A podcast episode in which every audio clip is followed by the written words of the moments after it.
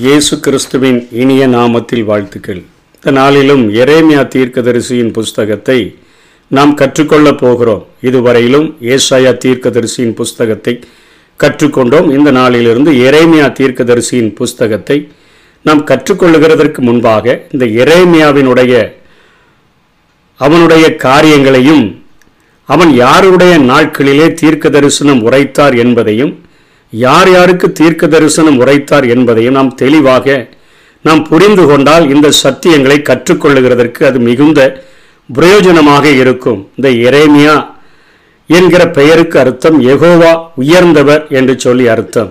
இந்த எரேமியா நூலானது எழுதப்பட்ட காலம் கிமு ஐநூற்றி எண்பத்தி ஐந்திலிருந்து ஐநூற்றி எண்பது வரையாக இது எழுதப்பட்டது. இவர் தீர்க்க தரிசனம் உரைத்த நாட்கள் கிமு அறுநூத்தி இருபத்தி ஆறிலிருந்து ஐநூற்றி எண்பத்தி ஆறு வரை கிட்டத்தட்ட நாற்பது ஆண்டுகள் தீர்க்க தரிசனம் ஊழியதா ஊழியம் செய்ததாக வரலாறு கூறுகிறது. எருசலேமையும் அதனுடைய தேவாலயத்தையும் அழித்த பாபிலோனியருடைய படையெடுப்புகளை அவனுடைய வாழ்க்கையில கண்ணார கண்ட ஒரு மனிதன். யூதாவின் வீழ்ச்சியினுடைய இறுதி வருடங்களில் எரேமியா தீர்க்க தரிசனம் உரைக்க வேண்டியதா இருந்ததுனால அவனுடைய புத்தகம் நிறைய சோகமான காரியங்களையும் அழிவின் அடையாளங்களையும் உடையதாக நிறைந்ததாக அவைகள் காணப்பட்டன அவைகள் அப்படியாய் எழுதப்பட்டன. இல்கியா என்று சொல்லக்கூடிய ஆசாரியனுடைய மகனாக ஆனதோத் என்ற ஆசாரிய கிராமத்தில் பிறந்து வளர்க்கப்பட்ட எரேமியா சின்ன வயதிலேயே இந்த தீர்க்க தரிசன ஊழியத்தை செய்யும்படியாக ஆண்டவரால் அழைப்பு பெற்றான். எருசலேமினுடைய வடகிழக்கு பகுதியில் நான்கு மைல் தூரத்தில் இருக்கக்கூடிய அந்த ஆனதோத் என்கிற ஆசாரிய கிராமத்தில் அவன் பிறந்தான். அந்நாட்களில் மனாசை என்கிற எஸ்ஐக்கிய ராஜாவினுடைய மகனான அந்த மனாசை கொடிய ராஜாவாக அவன் ஆண்டு கொண்டிருந்தான். எரேமியா யோசியாவினுடைய நாட்களில் யோபகாசினுடைய நாட்களில் யோயாக்கீம் யோயாக்கீன் சிதேக்கியா ஆகிய ஐந்து அரசர்கள் கடைசி அரசர்கள் யூதாவின் கடைசி அரசர்கள் காலத்தில் அவர் தீர்க்க தரிசனம் உரைத்தார். நல்ல ராஜாவாகிய யோசியா ஆண்ட பதிமூணாம் வருஷத்தில் கிமு அறுநூத்தி இருபத்தி ஏழுல எரேமியா தனது தீர்க்க தரிசன ஊழியத்தை அவர் தொடங்கினார். யோசியா அந்த நாட்களில் அவன் கண்டெடுத்த ஆலயத்தில் கண்டெடுத்த ஒரு உபாகமும் நூலினுடைய ஒரு பகுதியின் சூழலை எடுத்து வைத்து பல சீர்திருத்தங்களை அவன் செய்ய தொடங்கினான். அவன் தாவிது சாலமோன் போன்ற அரசர்களின் காலங்களில் இருந்தது போல இஸ்ரவேல் பேரரசினை நிலைநாட்டி விடணும். அங்கே அந்நிய தெய்வங்களெல்லாம் தூக்கி வெளியே எரிஞ்சிடணும் அப்படிங்கிற ஒரு சீர்திருத்த காரியங்களை அவன் செய்ய தொடங்கின பொழுது இறைமையா அவனுக்கு மிகவும் உதவியாக அநேக தீர்க்க தரிசனங்களை அவன் சொல்லக்கூடியவனாக இருந்தான். ஆனாலும் கூட தேசமெங்கும் உண்மையான மனம் திரும்புதல் இல்லை என்பதையும் அவன் கண்டுகொண்டு நியாய தீர்ப்பையும் அழிவையும் குறித்து அது திடீரென வரும் என்று அவன் தீர்க்க தரிசனம் உரைக்க ஆரம்பித்து விட்டான். யோசியாவினுடைய சீர்திருத்தங்கள் மக்களின் இருதயத்தில் உண்மையான மாறுதலை கொண்டு வரவில்லை என்பதை அவன் கண்டுகொண்டு அவன் தீர்க்க தரிசனம் உரைக்க ஆரம்பித்தான். ஆகவே தான் யோசியாவினுடைய நாட்களிலேயே அவன் நல்ல ஆட்சியை கொடுக்கக்கூடியவனாக இருந்தாலும் எரேமியா அழிவை குறித்தும் நியாய தீர்ப்பை குறித்தும் தீர்க்க தரிசனம் உரைக்க ஆரம்பித்து விட்டான்.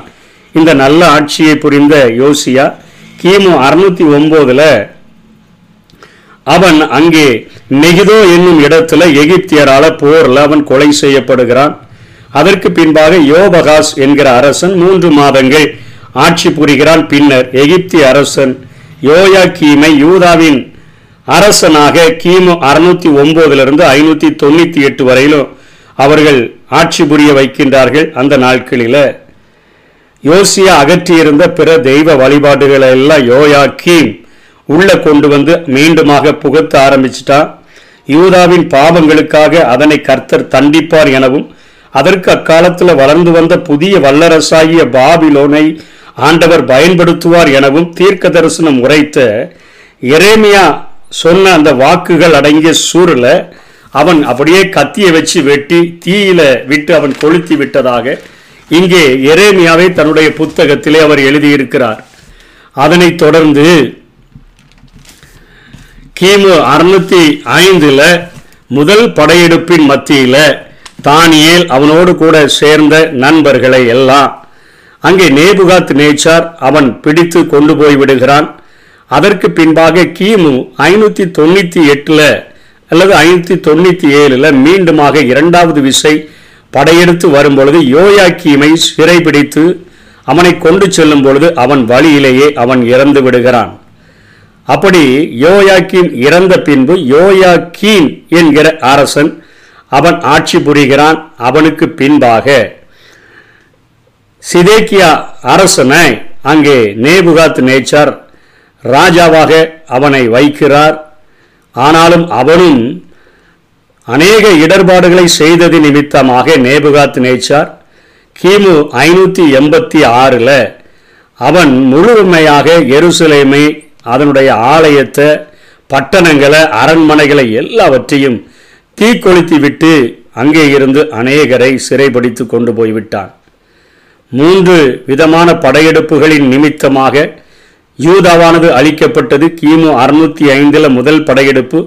அந்த படையெடுப்பில் தானியேல் சாத்ராக் மேஷா ஆபேத் நேகோ அவனோடு கூட சேர்ந்த அநேக திறமையான வாலிபர்கள் பிடித்து செல்லப்பட்டார்கள். ஐநூற்றி தொண்ணூற்றி ஏழில் யோயாக்கீம் அவனோடு கூட சேர்ந்த ஒரு பத்தாயிரம் பேர் எசேக்கியல் தீர்க்கதரிசி எல்லாரும் கொண்டு போகப்பட்டார்கள். அதில் யோயாக்கி மரணமடைந்து விட்டான். ஐநூற்றி எண்பத்தி ஆறில் முழுமையாக எல்லாவற்றையும் சுட்டெரித்து போட்டுவிட்டு அங்கே நேபுகாத் நேச்சார் அந்த எருசலேம் பட்டணம் முழுவதையும் அழித்து விட்டான். புலம்பும் தீர்க்கதரிசி என்று அழைக்கப்பட்ட இறைமியான் நொறுங்கி இதயம் அழுது அவன் அநேக புலம்பல்களை அவன் எழுதினதை நாம் இறைமியாவிலும் புலம்பல் புஸ்தகத்திலும் நாம் பார்க்க முடியும். இப்படிப்பட்ட தீர்க்க தரிசனம் உரைத்த அந்த எரேமியாவினுடைய வாழ்விலிருந்து இந்த முன்னுரைகளை நாம் கற்றுக்கொள்ள வேண்டிய பாடம் என்ன அப்படின்னு சொன்னோம்னா எரேமியாவினுடைய அழைப்பு அவனுடைய நற்பண்புகள் அவனுடைய வெற்றிகளை நாம் கற்றுக்கொண்டோன்னு சொன்னால் இந்த நாட்களில் ஆண்டவருக்கென்று உண்மையாக ஒழுக்கமாக ஆண்டவருடைய சித்தத்தின்படி நாம் ஊழியம் செய்ய முடியும் என்பதற்காக இந்த எரேமியாவினுடைய பின்னணியை அவனுடைய வாழ்க்கை வரலாறு அவனுடைய ஊழியங்களை பற்றிய தன்மைகளை அவருடைய தீர்க்க தரிசனங்களை நாம் இந்த முதல் நாள் செய்தியிலே கற்றுக்கொள்ள போகிறோம். முதலில் அவர் சின்ன வயதிலேயே அழைக்கப்பட்டார்.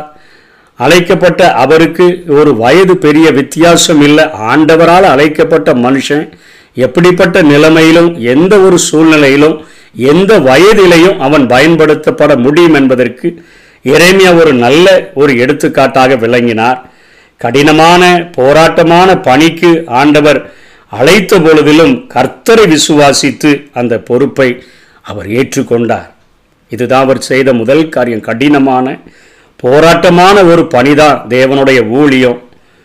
இன்றைக்கு இருப்பது போல அல்ல அழைத்த போது கர்த்தரை விசுவாசித்து அந்த பணியை பொறுப்பேற்றுக் கொண்டார். அரசர்கள் அரசு அலுவலர்கள் கள்ள தீர்க்கதரிசிகள் ஆலய அலுவலர்கள் மக்கள் எல்லாரையும் அவர்கள் எதிர்த்து பேசின போதிலும் தனது வாழ்நாள் முழுவதும் கர்த்தருக்கு உண்மையாக இருந்து ஊழியத்தை அவர் நிறைவேற்றுகிறவராக இருந்தார். அரசர்களை குறித்து பயப்படலை அரசு அலுவலர்களை குறித்து பயப்படலை கள்ள தீர்க்க தரிசிகளை குறித்து பயப்படலை ஆலயத்தில் இருக்கக்கூடிய மிக பதவி உயர்ந்தவங்களை குறித்து கவலைப்படலை மக்களை குறித்து கவலைப்படலை எல்லாரும் எதிர்த்து பேசினாங்க. ஆனாலும் தன் வாழ்நாள் முழுவதிலும் கர்த்தருக்கு தன்னை அழைத்தவருக்கு உண்மை உள்ளவராக இருந்து ஊழியம் செய்தார். மூன்றாவதாக கர்த்தருடைய ஆலோசனைக்கு ஏற்ப அவர் அந்த நாட்களில் இருந்த சூழ்நிலை நிமித்தமாக அவர் திருமணம் செய்து கொள்ளவில்லை. அது ஆண்டவருடைய விசேஷித்த ஒரு அழைப்பு. நான்காவதாக மக்களின் விருப்பத்திற்கு ஏற்ற செய்தியை ஒருபொழுதும் சொல்லலை மக்களை பிரியப்படுத்துகிற வார்த்தைகளை சொல்லலை.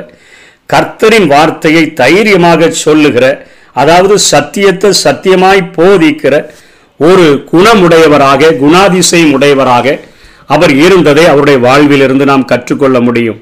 அவருடைய வாழ்க்கையில் அடிகள் நிறைய கிடைச்சிச்சு சிறைவாசம் உளையான கிணற்றிலெல்லாம் தூக்கி போட்டுட்டாங்க. இப்படிப்பட்ட சூழ்நிலைகளிலும் கொடுமைகளை ஏற்ற போதிலும் அவர் முறுமுறுக்கவில்லை.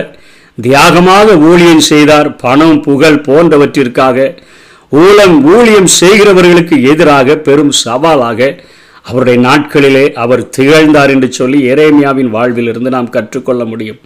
தன் சொற்படி நடக்காததுனால பல இன்னல்களுக்குப்பட்ட மக்களையும் என் சொல்லி கேட்காம இப்படி போனீங்கல்ல அதனால உங்களுக்கு இப்படிப்பட்ட பாடுன்னு சொல்லி அவர்களை கண்டம் பண்ணாமல் நேசித்து அவர்களை நினைத்து புலம்பல் பாடினார் அவர்களுக்காக ஜெபிக்கிறவராக காணப்பட்டார். எகிப்திற்கு போய்க் கொண்டிருந்த மக்களின் வேண்டுகோளின்படி ஜெபித்து அவர்களுக்கு தீர்க்க தரிசனம் உரைச்சாரு. ஆனால் அவங்க அதை ஏற்றுக்கொள்ளாமல் அவரையும் எகிப்திற்கு கொண்டு சென்றனர். அங்கும் மக்களின் பாவங்களை கண்டித்து உணர்த்தினார். கர்த்தர் அளித்த பணியை உத்தமமாக முழு மனதோடு தன்னுடைய வாழ்நாள் முழுவதும் செய்து முடித்த இறைமையா இன்றைக்கும் நமக்கு ஒரு சவாலாக காணப்படுகிறார். ஊழியம் செய்கிற ஒவ்வொருவருக்கும் அவர் ஒரு முன்னோடியாக காணப்படுகிறார். அவருடைய அந்த வாழ்க்கையை கற்றுக்கொண்டு அவருடைய பெயருக்கேற்ப எகோவா உயர்ந்தவர் என்கிறதை தன்னுடைய வாழ்வினுடைய கடைசி பகுதி வரையிலும் நான் சிறுகவும் அவர் பெருகவும் வேண்டும் என்கிற ஒரு மனப்பான்மையிலேயே அவர் ஏற்றுக்கொண்ட அவர் பெற்றுக்கொண்ட அவர் அர்ப்பணித்த அந்த ஊழியத்தை எத்தனை சிரமம் வந்தாலும் எத்தனை போராட்டம் வந்தாலும் குடும்பமே எதிர்த்து நின்றாலும் நண்பர்கள் எதிர்த்து நின்றாலும் நம்பியிருந்த ஜனங்கள் எதிர்த்து நின்றாலும் அரசர்கள் எதிர்த்து நின்றாலும் ஆசாரியர்கள் எதிர்த்து நின்றாலும் கள்ள தீர்க்க தரிசிகள் எதிர்த்து நின்றாலும் ஆண்டவுடைய சித்தத்தை மாத்திரம் செய்து வெற்றிகரமாக அந்த ஊழியத்தை அவர் செய்தார். அவருடைய வாழ்நாட்களில் அவர் கல்லால எரிந்து அவர் கொலை செய்யப்பட்டார் என்று சொல்லி அவரை குறித்து வாழ்க்கை வரலாறு கூறுகிறது. ஆண்டவருக்காக ஒரு இரத்த சாட்சியாய் மறிக்கிற அந்த நிலைமையிலும் கூட உண்மையாக வாழ்ந்து ஆண்டவருடைய பணியை செய்து முடித்தார்.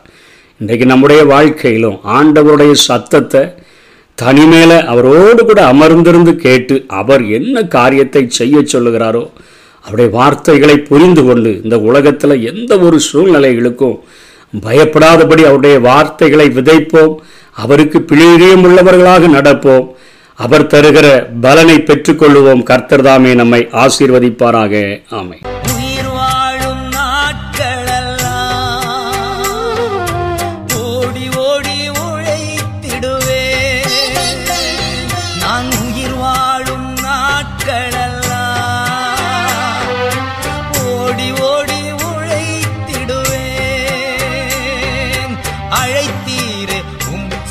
சேவைக்கு என்னை அழைத்தீரே உம் சேவைக்கு. அதை நான் மறப்பேனோ? அதை நான் மறப்பேனோ?